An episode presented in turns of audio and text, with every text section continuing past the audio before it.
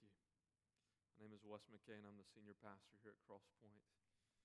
And uh, I'm blessed to call Crosspoint Baptist Church my church family. I want to thank you all for showing your appreciation to to me and my family during this month of pastor appreciation. If you haven't done already, you still have time. There's one more day left. I take Venmo, PayPal, all those other things. My, uh, I'll, I'll just give you a, give you a taste of the appreciation that I've experienced so far this morning. My son, who will not be named, Grant, um, on the way here said, "Dad, I don't want to be a police officer anymore. I want to be a pastor."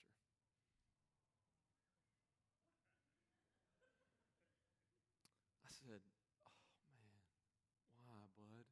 He said, "Police officers have a hard job."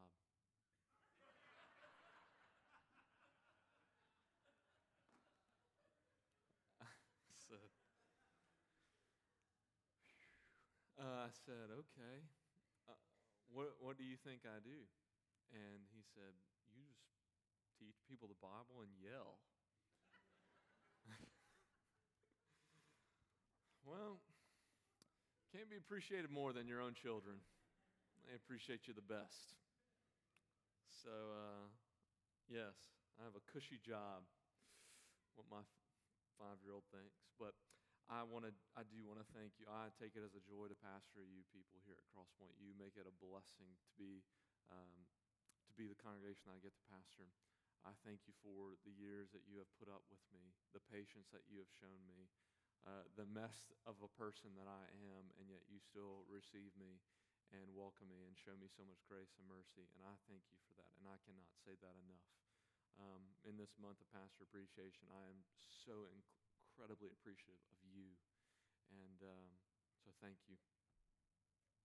Well, we come to our text today in Exodus chapter thirteen, uh, and we will be looking at verses one through sixteen in Exodus chapter thirteen in our walk through the book of Exodus. So once you find your place there in Exodus thirteen, would you please stand for the reading of God's Word?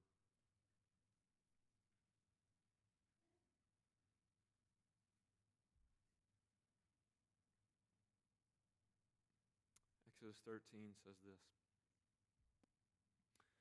The Lord said to Moses, "Consecrate to me all the firstborn, whatever is the first to open the womb among the people of Israel, both of man and of beast is mine." Then Moses said to the people, "Remember this day in which you came out from Egypt, out of the house of slavery. For by a strong hand the Lord brought you out from this place. No leavened bread shall be eaten. Today in the month of Abib you are going out. And when the Lord brings you into the land of the Canaanites, the Hittites, the Amorites, the Hivites, and the Jebusites, which he swore to your fathers to give you a land, a land flowing with milk and honey, you shall keep this service in this month. Seven days you shall eat unleavened bread, and on the seventh day there shall be a feast to the Lord. Unleavened bread shall be eaten for seven days. No leavened bread shall be seen with you, and no leaven shall be seen with you in all your territory. You shall tell your son on that day, 'It is because of what the Lord did for me when I came out of Egypt.' And it shall be to you as a sign on your hand and as a memorial between your eyes, that the law of the Lord may be in your mouth. For with a strong hand the Lord has brought you out of Egypt. You shall therefore keep this statute at, at its appointed time from year to year. When the Lord brings you into the land of the Canaanites, as he swore to you and your fathers, and shall give it to you, you shall set apart to the Lord all that the first first opens the womb. All the firstborn of your animals, that all males shall be to the Lord's. Every firstborn of a donkey you shall redeem with a lamb, or if you will not redeem it, you shall break its neck. Every firstborn of a man among your sons you shall redeem. And when in time to come your son asks you, 'What does this mean?' you shall say to him, 'By a strong hand the Lord brought us out of Egypt from the house of slavery. For when Pharaoh stubbornly refused to let us go, the Lord killed the firstborn in the land of Egypt, both the firstborn of man and the firstborn of animals. Therefore I sacrifice to the Lord all the males that first open the womb, but all the firstborn of my own sons I redeem. It shall be as a mark on your hand or frontlets between your eyes, for a strong hand the Lord brought us out of Egypt." Let's pray. God, we can truly celebrate that today, but because it is by your strong and mighty hand you saved us, you redeemed us, you reconciled us, you ransomed us, God, out of the pit of slavery to sin and death. God, out of darkness you have brought us into light through the redeeming and work of Christ Jesus. Lord, I thank you this morning that we come to this text of Exodus thirteen. I pray that by your Spirit working in us, God, open up our eyes to see the beauties contained in your word, God. And that, Lord, it would bring strength to our hearts, edify us, God, and encourage and motivate us to go, to be proclaimers of this great redemption that sinners can find only in Christ Jesus.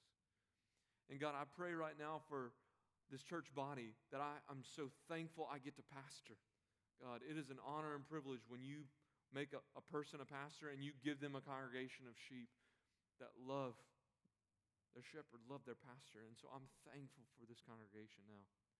God, I also do want to pray for those in our congregation who may be hurting or sick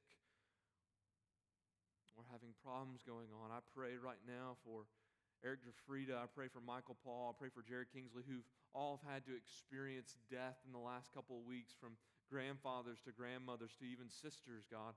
I pray right now in their grieving hearts as they continue to mourn over these losses that, God, you would comfort them in this moment by your Spirit and through your people and through the power of prayer and your word, that you would bring hope in the midst of death, God. You would remind them of these things. I pray right now for Diane Thomas and the Dunaways as they continue to get over different sicknesses, God, that you would be with them.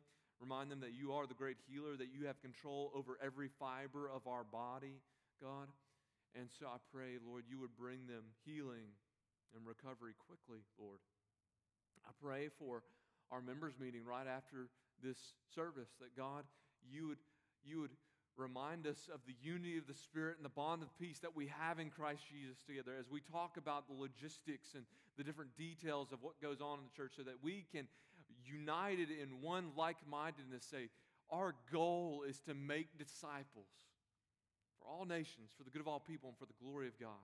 And so I pray, be with our meeting. God, I pray that there would be no No anger and no frustration, but God, we would be like-minded, having one Spirit, one Savior, one God that unites us all. I pray, God, for the upcoming election on November eighth, that God, you hold the hearts of the rulers and the kings in your hand. And God, I pray that you would use the elections that we have in our country as a mechanism to bring righteousness and justice in our land, God. But knowing that no election is going to solve our biggest problem in this country, which is sin. It's sin, a problem that no ruler can fix, only Christ. And so, God, I pray that we would do our civic duty, that you would give us wisdom in the choices that we make, and that, God, we pray for righteousness to rule in this land, but a true and genuine righteousness that only comes through Christ Jesus. Lord, be with us now. Open up our minds and hearts to hear, to see all the things that you want for us to see in this text. In Christ's name I pray. Amen. You may be seated. I don't know about you, but I'm a man of routine. I don't like to get out of routine. I'm pretty, uh, pretty regimented in things. The first thing I'm going to do when I get up in the morning, you might be surprised by this. You might, oh yeah, we know, you pray and you read your Bible. No, I drink coffee. Um, that it just that that's the first thing that I have to do. Um, and so we we get into these routines, and many of you might be more strict than I am. But has anybody ever had the experience where something happened and it just knocked you out of routine for that day, and then everything just went chaotic, right? You didn't get the coffee in the morning. The kids stayed up all night. You didn't get the sleep that you needed. You didn't get to brush your teeth in the morning. Uh, you know, you just got out of routine, and so the rest of the day was just, it, it was long gone. It didn't have a chance, right? Because what routines do, routines, morning rituals like coffee, what they do for us is that they keep us aligned and kind of in order the rest of the day, right? They keep us in line and order to what is right, to what is good, what is customary, what is orderly, and things like that. And in Exodus thirteen, one through sixteen, God is giving instructions about feasts and rituals and ceremonies for a purpose for Israel. It's for a purpose. And that All of these things, the feast and the rituals and the ceremonies, are to take place in order that it's in order to keep Israel rightly aligned and committed to the Lord as they leave Egypt. Is that as Israel continues this practice of the rite of the firstborn and the feast of unleavened bread and redeeming their sons, and is that all these things would help them remember what the Lord did for them. And by remembering these things, that they would continue steadfast to the Lord in the days ahead. And so I'm going to give you three words that I think that you can remember today. Is first is consecration. What's the first word? Second word is this. It's recollection. What's the second word? Third word is redemption. What's the third word? So we have consecration, recollection, redemption. And this is what this is what God's instructions are all about, these three words in these sixteen verses. It's about consecrating certain things to the Lord. It's about recollecting, remember certain things of what the Lord did and who He is. And then it's about redemption, about what actually the Lord did for Israel in Egypt and what the Lord has done for us in Christ Jesus. And so let's look at the first, the first word in these first two verses, consecration. Let's let me read these first two verses again so that you can hear the imperative, the command that the Lord gives. It says, "The Lord said to Moses, consecrate to me, consecrate to me all the firstborn, whatever is the first to open the womb among the people of Israel, both of man and of beast is mine." So he is telling Israel to consecrate to him something. And l- let me uh, let me just use an illustration. Cooper, would you come up here for a second? Come up here for a second. I don't know if you know this, but we have a celebrity. Not just not me. I, I know that you might get that, but uh, we have a celebrity in the room. And Cooper Cooper Smith. So I don't know if you know this, but there's actually a day named after Cooper in Ascension Parish. Did y'all know that? You didn't? Yeah, it's not really worth remembering. Uh, and so Cooper, there is Cooper Smith Day, which is August sixteenth. Is that right? August sixteenth. Put on. Your, go ahead and pull out your phones, pull on your calendars. Um, but it's uh, it's been dedicated to Cooper because it's actually a great story. Is that Cooper Smith saved two kids from drowning on, on that day. Two kids drowning in a pool. Cooper, I know, this is very unlike Cooper to do something courageous. and and But he jumps in and saved, saves these two kids from drowning. And so, in, in did you get a key to the city? Wow. Where does that open? Bathrooms and stuff like that?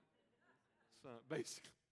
No, but Cooper, out of his bravery, uh, and and... and doing this valiant act is that the president of Ascension Parish said, we want to dedicate a day to him. We want to set aside a day to remember this valiant act so that it'll encourage others to do similar things.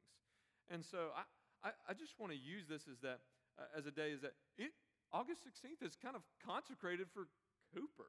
Um, and so to set aside of, hey, this is what this is what courage looks like. This is what valiant, valiancy looks like. It's what it looks like to be confident in a, in a very tumultuous situation. So I just want to bring Cooper up here so I can embarrass him. You can sit back down. I didn't mean for y'all to clap for him. Uh, but Cooper Smith Day, as I just said, is the president of Ascension Parish said, this is a day that's going to be held in honor of Cooper because of what he did. This is going to be a day that we set aside for him and name after him and things like that. And you know what that is? That is consecrating. That is what consecration is. It's to set aside something, to set it apart from any other day because of something significant and unique has happened on that day. That's what consecration is. It's to set something apart. And this is what the Lord is actually commanding Israel to do. Because of God's great deliverance in Egypt for Israel, they are to consecrate something to Him, the firstborn. And so consecrating is setting something apart. It's devoting something. It's submitting something. It's dedicating something or even someone to God, for God's use, for God's purposes. We see consecration happen in the rest of the Bible. In Numbers chapter seven, the tabernacle is consecrated for the Lord, for His use and for His pleasure, to honor Him and who He is. In First Kings nine, that the temple is then also consecrated by Solomon for God's use and God's pleasure and for His purposes. right? And now here, because of what God has done for them in Egypt, he's saying, consecrate to me the firstborn. And that is human and animal alike. Whatever is the first to open up the womb. This is to be offered to the Lord. And he'll give some specifics, details of, about this in verses eleven through sixteen. But this is a hefty request, right? The firstborn of your agriculture, the firstborn of your animals, and even the firstborn of your sons. That's a huge, huge request. Something that's very valuable to an Israelite then. But this is not, this is not um, I guess, so unique in the Bible to dedicate or consecrate people to the Lord, or even firstborns to the Lord. If you remember Hannah, when Hannah has Samuel, she prays this beautiful prayer, and then she basically consecrates Samuel to the Lord's service. Listen to what this says, First Samuel one, twenty-seven through twenty-eight. For this child I prayed. Remember, Hannah had, she struggled to have children. And then the Lord opened up her, her womb. And the Lord has granted to me my petition that I made to him. Therefore, I have lent him to the Lord. As long as Samuel, he lives, he is lent to the Lord. He is consecrated. He is for the Lord's use and purposes. You know who else was consecrated to the Lord? Jesus. Jesus. Luke chapter two, verses twenty-three through twenty-five, actually quotes Exodus thirteen here. Listen to this, Luke twenty-two through twenty-three. And when the time came for their purification according to the law of Moses, they, that's Mary and Joseph, brought him up to Jerusalem to present him to the Lord. As it is written in the law of the Lord, every male who first opens the womb shall be holy, consecrated to the Lord. We're even seeing Jesus Christ our Lord be consecrated, dedicated. But why the firstborn? Well, Why is asking? Why is the Lord asking for the firstborn of Israel? Why is he concerned about the firstborn? Why are the just the firstborn consecrated? Well, there's a couple of reasons, I think. First is this. He says this, both of man and beast is mine. And he'll say something like this again in verse twelve. All males shall be the Lord's. Why does he ask for the firstborn? Because it is his. These are his. He's declaring ownership over these things, children and animals. And so their consecration of the firstborn is a symbol, it's an act of saying, these are yours. Everything that we have is yours. Our firstborn are yours. We don't own anything in this. Everything is yours. This is your territory. It's kind of like somebody planting a flag in the ground, right? You know, another country plants the flag in the ground and says, this is this is my area, this is my territory, this is my land, I own this thing. And this is what God's doing. He's saying, you consecrate your firstborn, and it's him planting the flag and says, because it is mine. Everything is mine, even the firstborn of your flocks and of your children. It's God planting the flag in the ground, declaring his territory, his possession, his ownership. So why does Israel consecrate the firstborn? Because they're ultimately God's anyways. It's God's. Second reason why they consecrate the firstborn is that, as you know, the firstborn play a significant role already in the Exodus plague narratives, right? The last plague actually takes the firstborn of Egypt. God judged Egypt through the death of the firstborn while rescuing the firstborn of Israel. Because God spared Israel's firstborn, they now dedicate their firstborn as an act of thankfulness and remembrance and worship to the Lord. So God saved Israel's firstborn in Egypt in the last plague, and now they dedicate their firstborn to him as an act of remembrance for that. Third is this, why do they consecrate things? Why do they set things apart? Well, it's another reminder of God's own holiness or set-apartness or sacredness. It's that they consecrate things to him because God is ultimately the holy, consecrated one.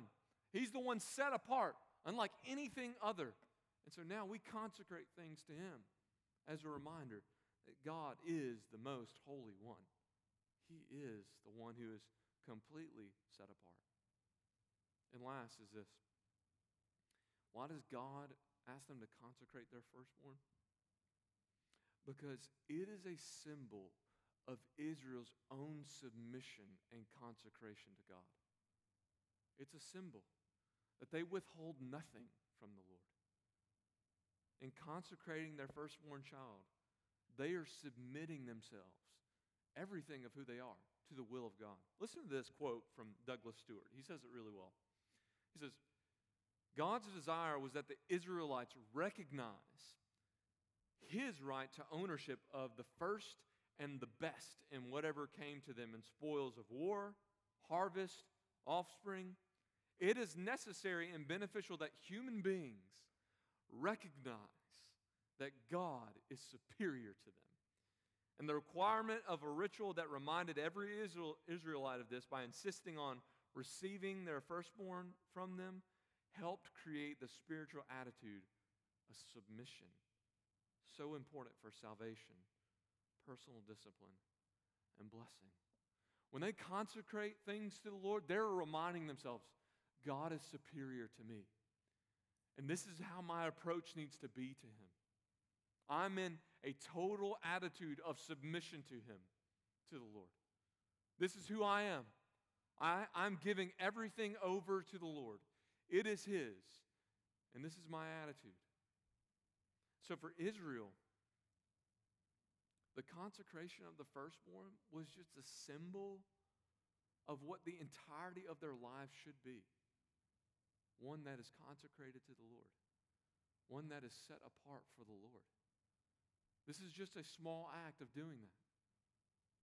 Is that everything, Crosspoint, everything that you have, everything that we have, everything of who we are is the Lord's. And is to be consecrated, dedicated, submitted to Him. We actually don't own anything. It is the Lord's. And that's why we say these things when we give tithes and offerings. This money that we have is not our own, is it? It has been generously given to us by God. And now we are just giving it back to Him when He's given to us, the steward. Is that, church family, is your entire life, every aspect and piece of it, wholly dedicated and consecrated to the Lord, given over to Him? Because this is what He calls us to. He calls us, as Leviticus twenty, verse seven says, consecrate yourselves to the Lord, therefore, and be holy, for I am the Lord your God. Romans twelve, a verse that many of us are, are familiar with, Romans twelve, one through two, is calling us to consecrate ourselves as sacrifices to the Lord. I appeal to you, therefore, brothers, by the mercies of God, present your bodies as a living sacrifice, holy and acceptable to God, which is your spiritual worship. Do not be conformed to this world, but be transformed by the renewal of your mind, that by testing you may discern what is the will of God, what is good and acceptable and perfect.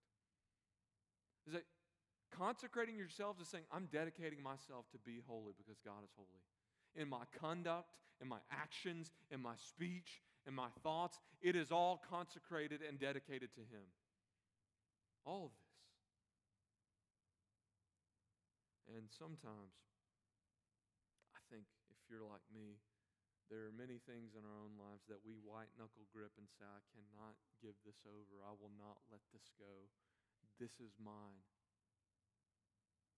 We change Exodus thirteen and say, this, this thing is mine. God, it's not yours, it's mine. And I will not hand it over to you.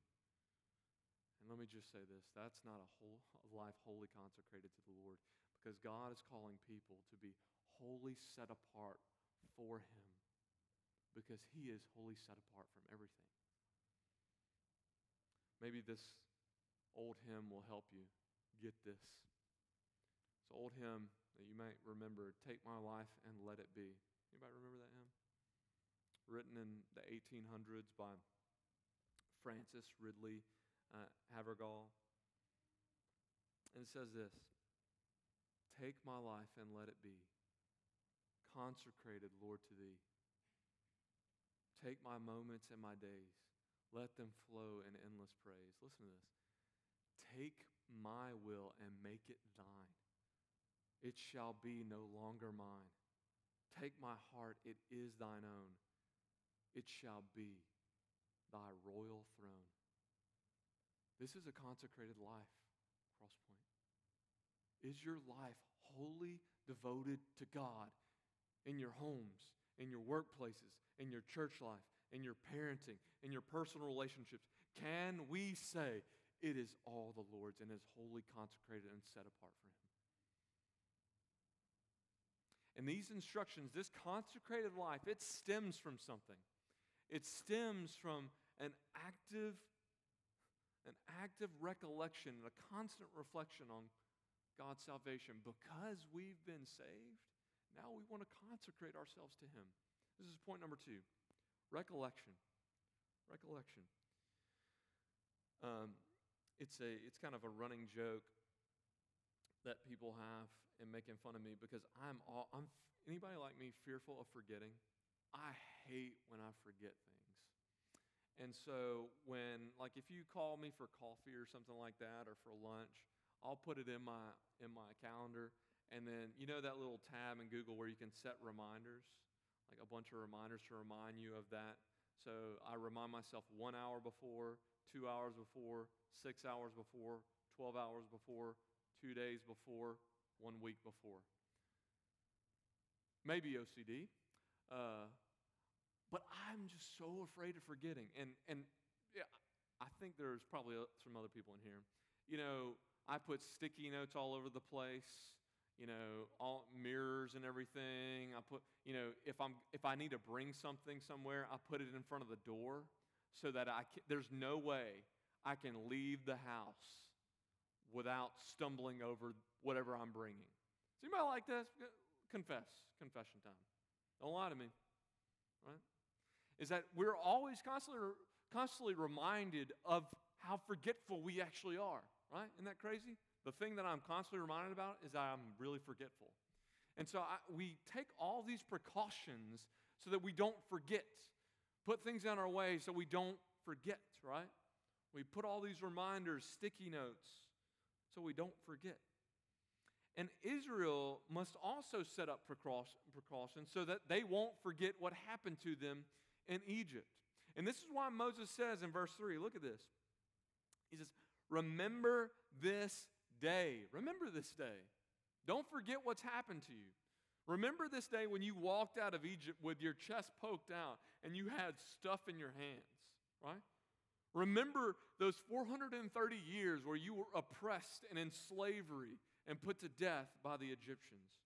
Remember how the Lord intervened with a strong hand. You see that how that many times that phrase happens in these sixteen verses?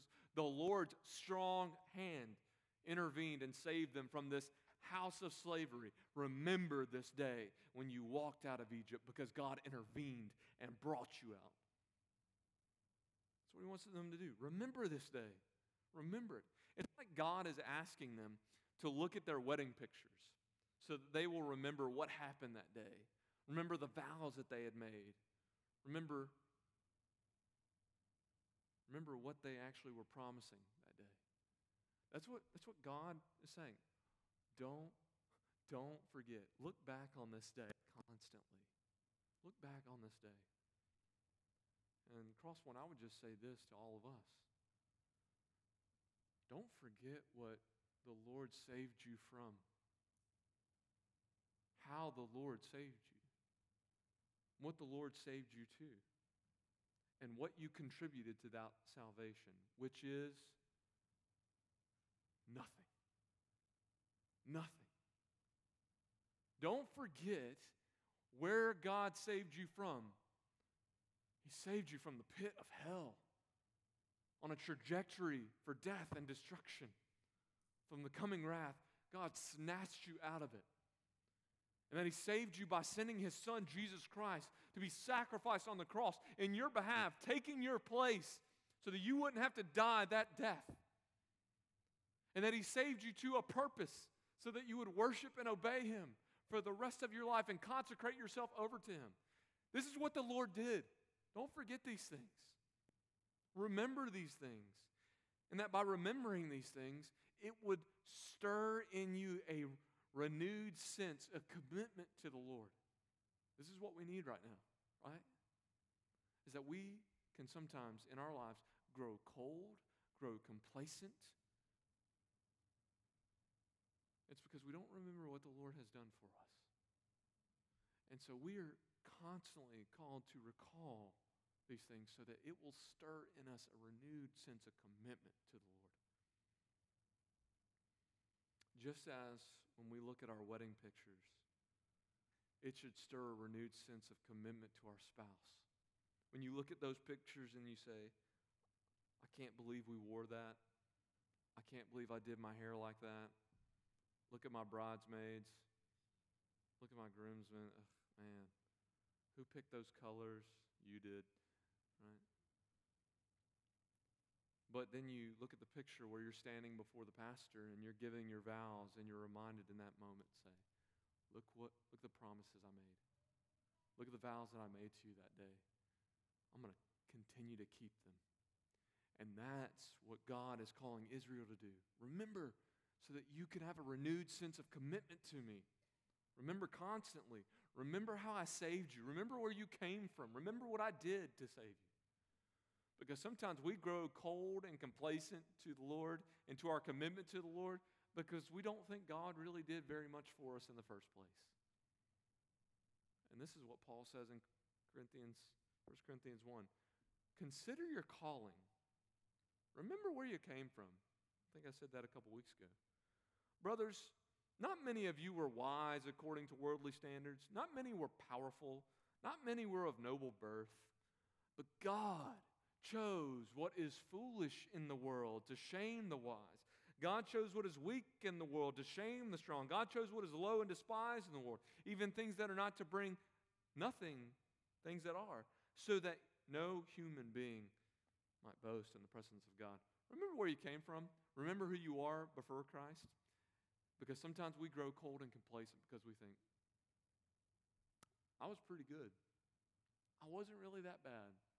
And God didn't really do that very much to save me.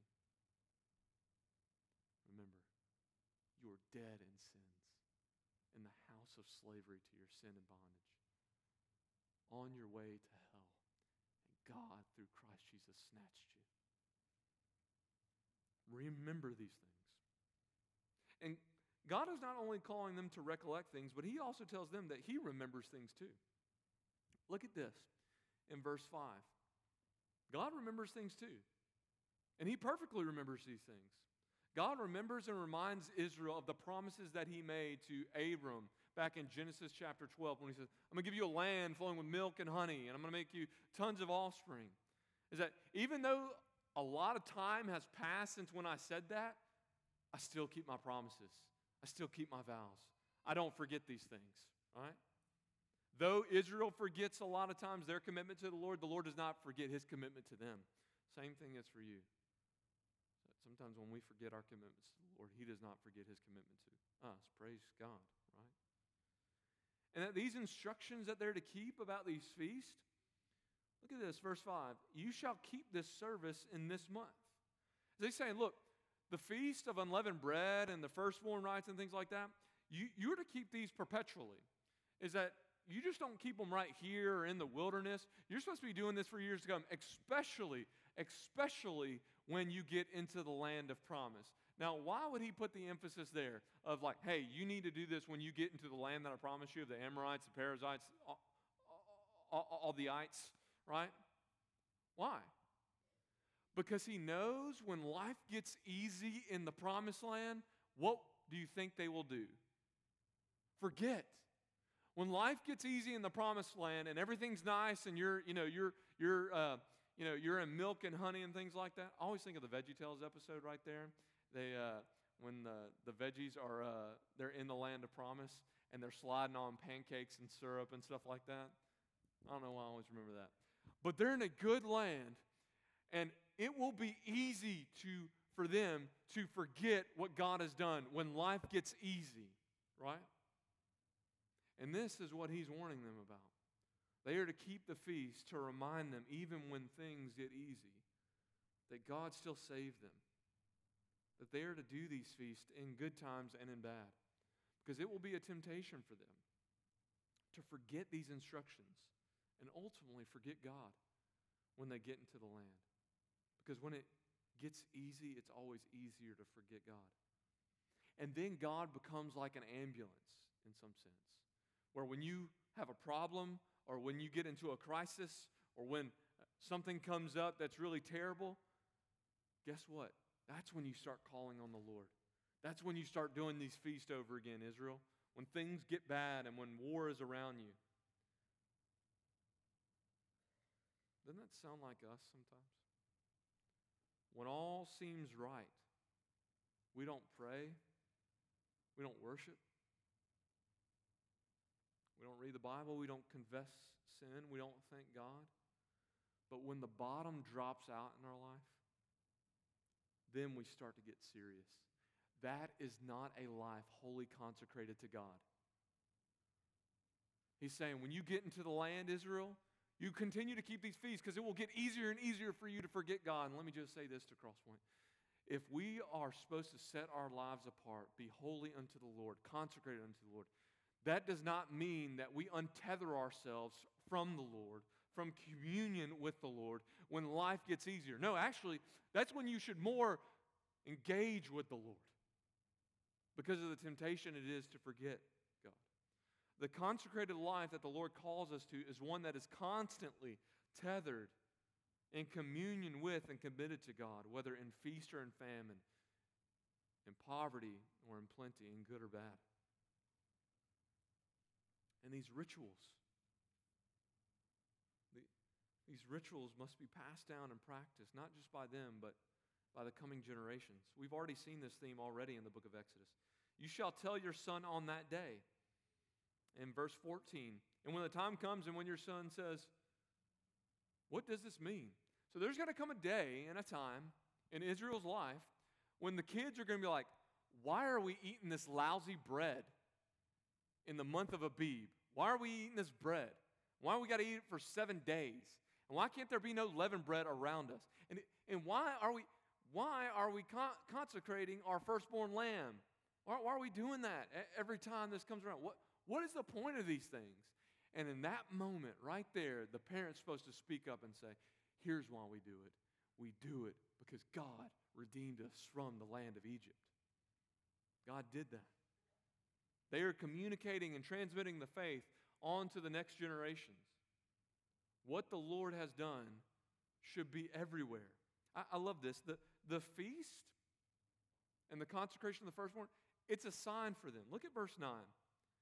And it shall be to you as a sign on your hand and as a memorial between your eyes, that the law of the Lord may be in your mouth. And look at verse sixteen. It shall be as a mark on your hand or frontlets between your eyes. Right? So it's to be everywhere.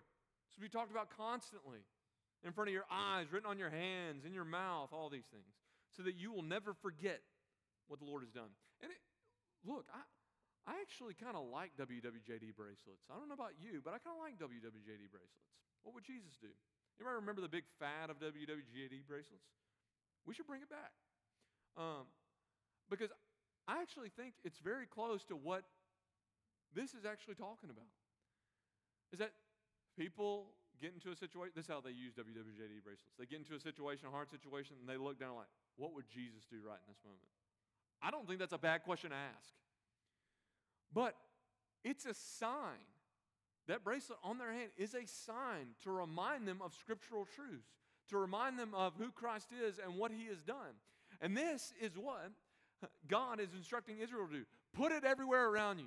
Put, put it on your hands, put it right before your face, write it on your doorpost, everywhere, so that your children and you will never forget these things. Never forget.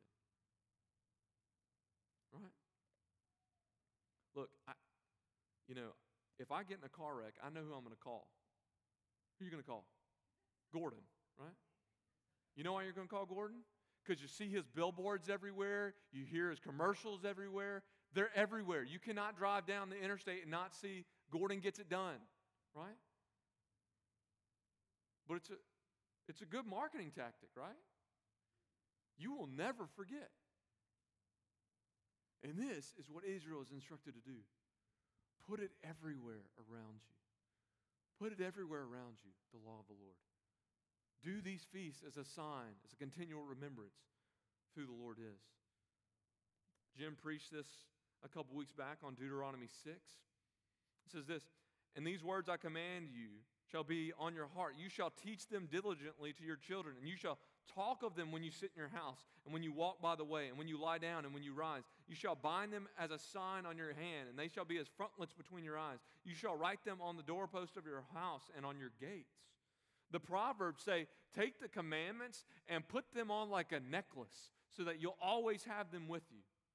And so the ritual of the Feast of Unleavened Bread and the rite of the firstborn is a constant reminder of the salvation they've experienced by the strong hand of the Lord. It was to be an instrument that they used to never forget who saved them, how he saved them, and what he saved them from. And I know when we hear the word rituals and things like that, sometimes bad connotations come up into our mind. Many of you may have come from different backgrounds where rituals are just bad. And let me just say this. There are rituals that are bad, right? And they become bad because we do rituals just for tradition's sake, right? There's really no substance to them. We just do them because we do them because our parents did them, our grandparents did them, their grandparents did them, their grandparents did them, and they do really don't have any significance for them. So we just do things for tradition's sake. We do rituals for that.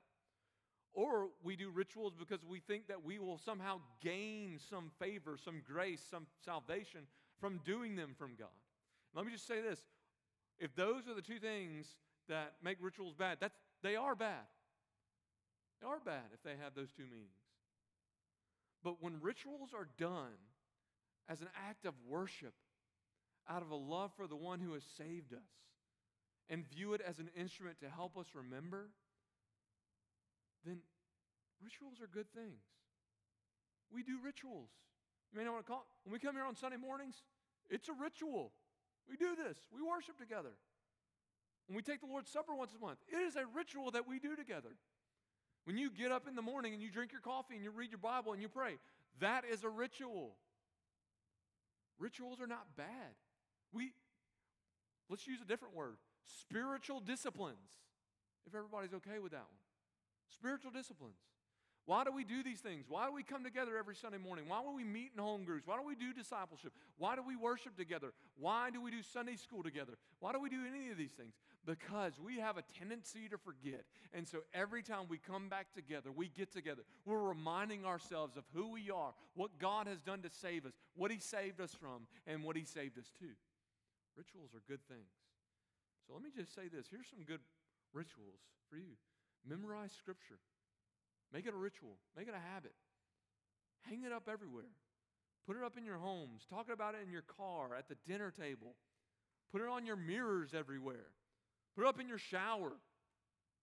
Put it on the dashboard of your car, on your computer screen, so that everywhere you are flooded with the Bible.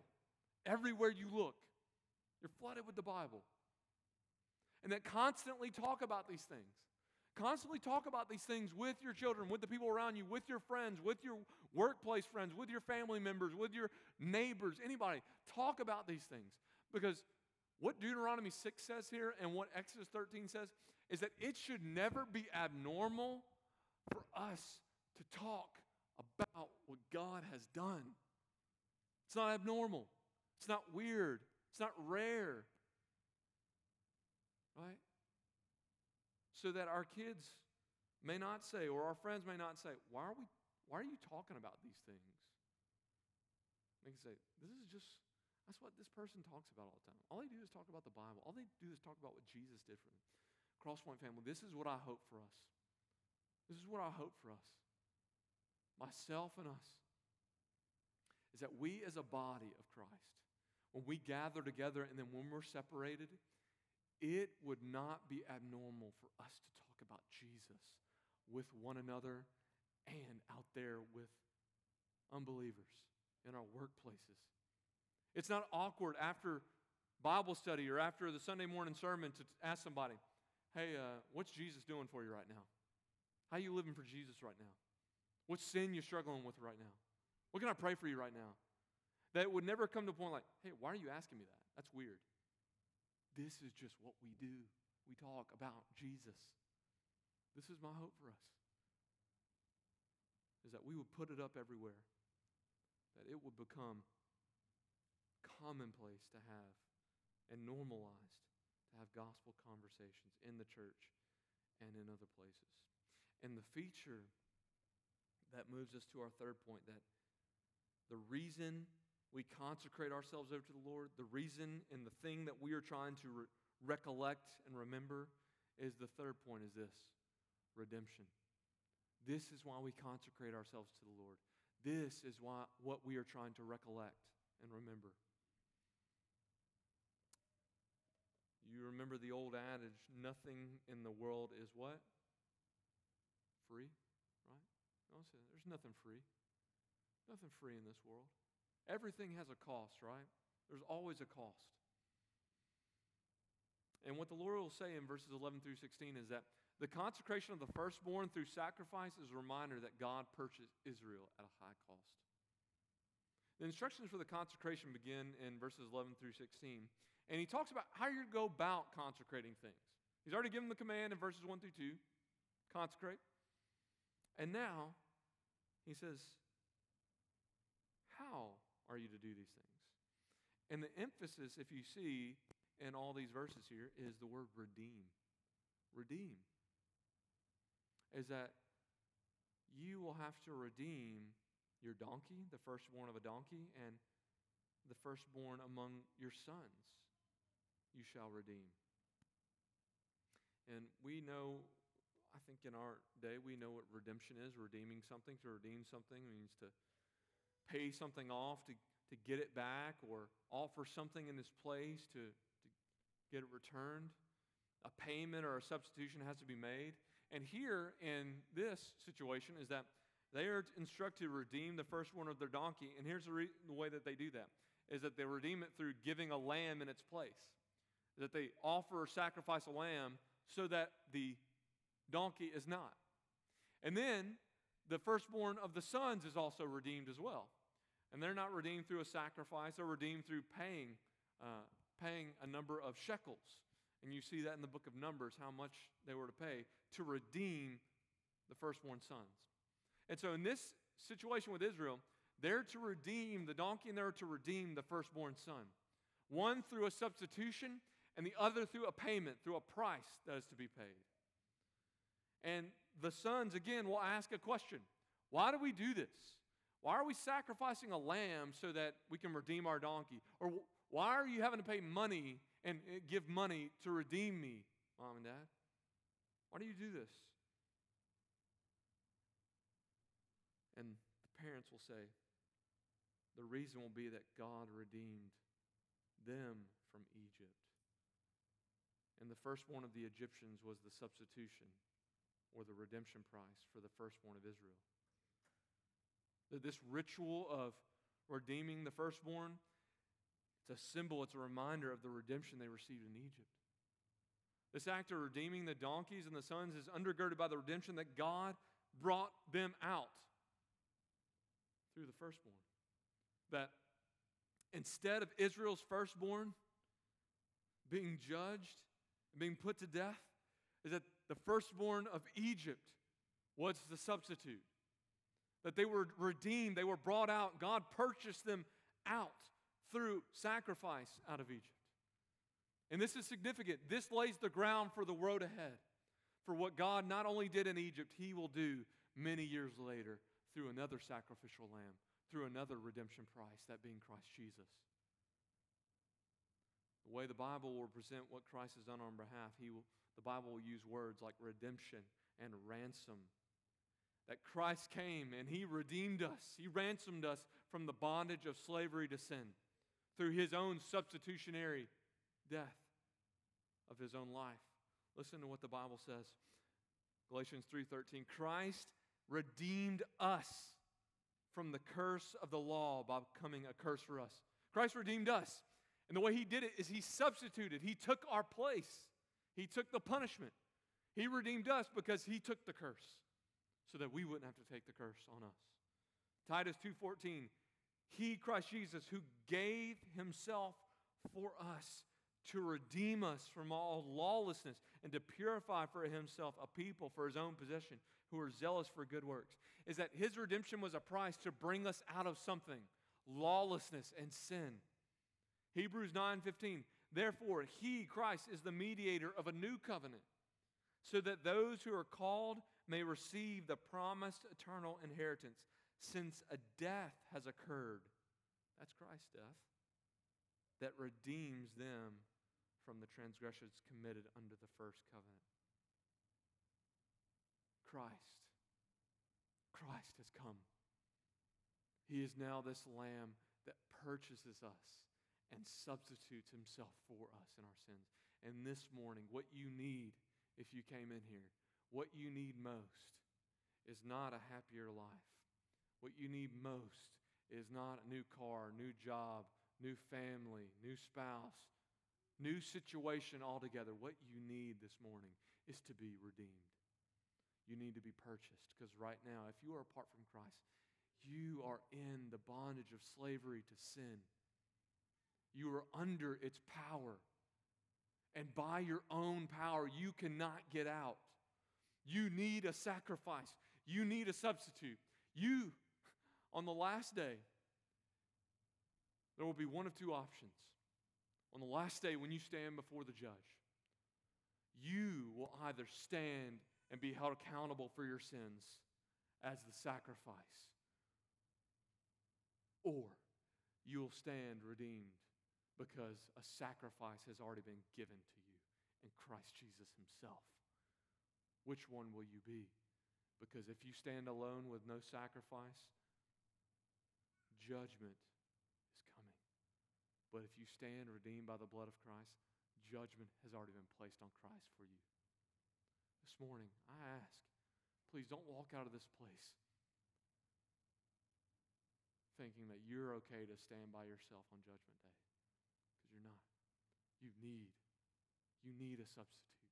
You need someone to stand in your place, and that is only Christ Jesus. And this morning, if you are in Christ, what does this all have to do for you? Well, the redemption that we have received in Christ Jesus, it enables and it undergirds our holy, consecrated life. This morning, if you're in Christ Jesus and you're saying, how do I have a consecrated life? Remember this, is that if you're in Christ, you have everything you need to live consecrated and holy to the Lord. So why do you strive to be holy? Because you've been redeemed. And Paul makes this point in First Corinthians six when he's talking about sexual immorality and how we use our bodies. And he says this, here's, the, here's, here's how he supports what he's saying. Do you not know that your body is a temple of the Holy Spirit within you, whom you have from God? You are not your own. Where have we heard that before? Exodus thirteen. It is the Lord's. And then he says this in verse twenty. For you were bought with a price. So glorify God in your bodies. So why should you glorify God with your life and in your bodies and how you use your bodies? Why should you live holy? Why should you live in holy conduct? Why should you care about what you say, what you do, what you think, who you are? Because you were bought with a price. Glorify God. This is it. Brothers and sisters in Christ Jesus, are you living a life that is consecrated to the Lord, that says, I've been set apart by God. I've been set apart by God to live holy because God is holy and because God has redeemed me at a very high price. This morning, I want to invite the band back up here this morning to lead us out in worship. And if you're here this morning and you don't know Christ Jesus, myself, Jim, Caleb, we would love to speak with you after the service to tell you this. A price has been paid so that you can be redeemed. Would you this morning repent of your sins and trust in Jesus, the only sacrificial, substitutionary redemption price? And if you're a Christian this morning and you're struggling right now, I'm not even going to pretend that we all came in here all nice and fit and ready and not a mess, because I know I am. This morning, we're not meant to walk alone. We're not meant to walk alone. It's okay that you might be a mess, but the Lord does not want you to stay in a mess. That's why he has given us his Spirit and his Word and the church. This morning, if you are struggling, if you're a believer walking through a difficult situation, come speak with one of us. We would love to walk with you through that and to help you in this journey of faith as you seek to live a consecrated life to the Lord. Let's pray. God, we love you. You are a holy God, worthy of all worship and praise and honor and glory. God, by your Spirit, because of the price that has been paid on our behalf through Christ Jesus, may we live a life that is holy and pleasing to you. In Christ's name we pray these things.